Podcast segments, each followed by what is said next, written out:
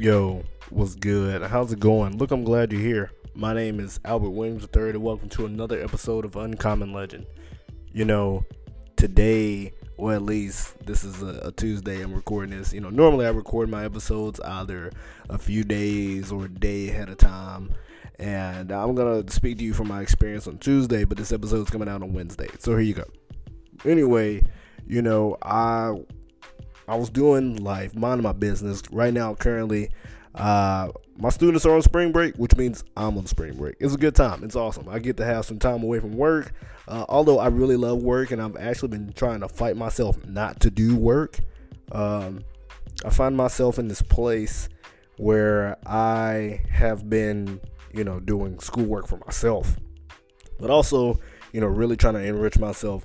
You know, whether it's reading and you know doing that schoolwork or really just sitting there and trying to take things like I said yesterday on yesterday's episode one task at a time. Really trying to do the little things well the mundane you might say. So I was sitting there minding my business and I was talking with this guy and, so, you know, I know this is a little different from episodes. I don't really tell stories, but I wanted to tell you the story because I feel like it's very important for today and the days that go on.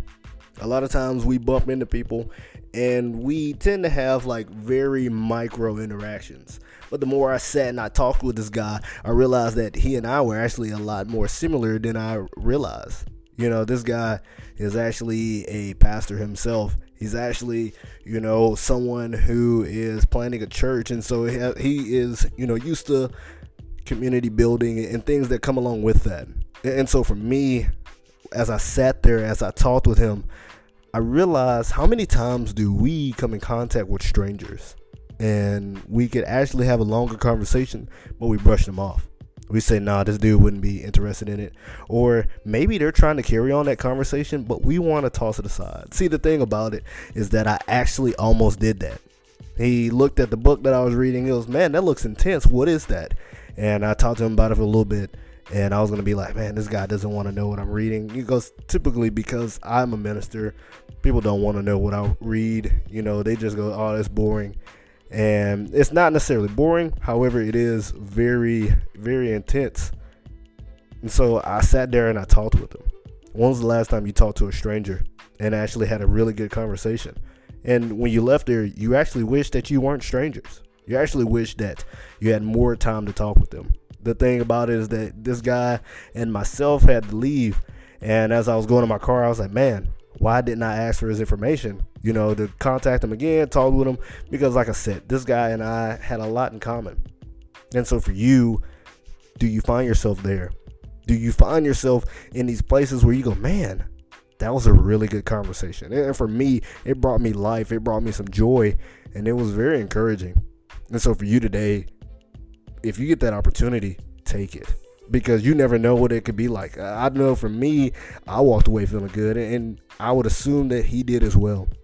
The reason why I say this is because not often do we get to sit and enjoy the presence of someone we have no idea who they are. And a lot of times we never realize that we actually needed that conversation. We need that encouragement. We need that love that someone saw us so how could you see someone else today? I'm just telling you this because, like I said, it was really good to me, and I hope it's really good for you. I know it's a little bit different than my normal episodes, but I really just wanted to share that experience with you guys. I really want to share that and, and glean from that, and hopefully you can glean from that. Hopefully you can go and make someone else's day. Sit and talk with the stranger that wants to talk to you, and maybe you realize that you're not really strangers. You just were friends that just haven't met yet. Be good, y'all. Peace on my hair grease.